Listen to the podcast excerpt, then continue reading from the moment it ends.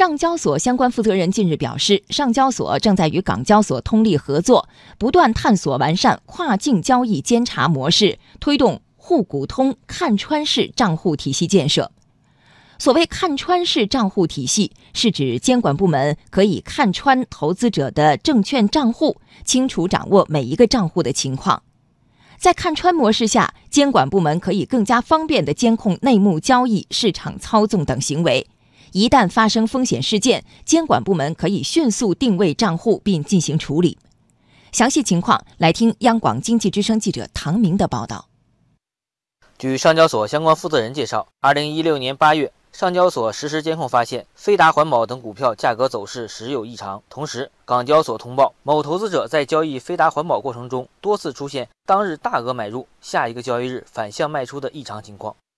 上交所在深入跟踪分析后，提醒证监会予以调查。在此之前，上交所曾发现并上报了唐汉博等人利用沪港通操纵小商品城股票线索，经证监会查实后，成为首例。沪港通跨境操纵行政处罚案件，上交所相关负责人说，沪港通跨境操纵案件线索在很短时间内被发现，得益于沪港两地交易所主动全面的交易监察模式与高效畅通的跨境协作机制。目前，上交所正在与港交所通力合作，不断探索完善跨境交易监察模式，推动沪港通看穿式账户体系建设。记者查询资料发现，去年年底，香港证监会和港交所公告显示。计划在今年的第三季度推出投资者识别码制度。这一制度要求香港经纪商为客户编制与这个客户特定识别信息配对的客户编码，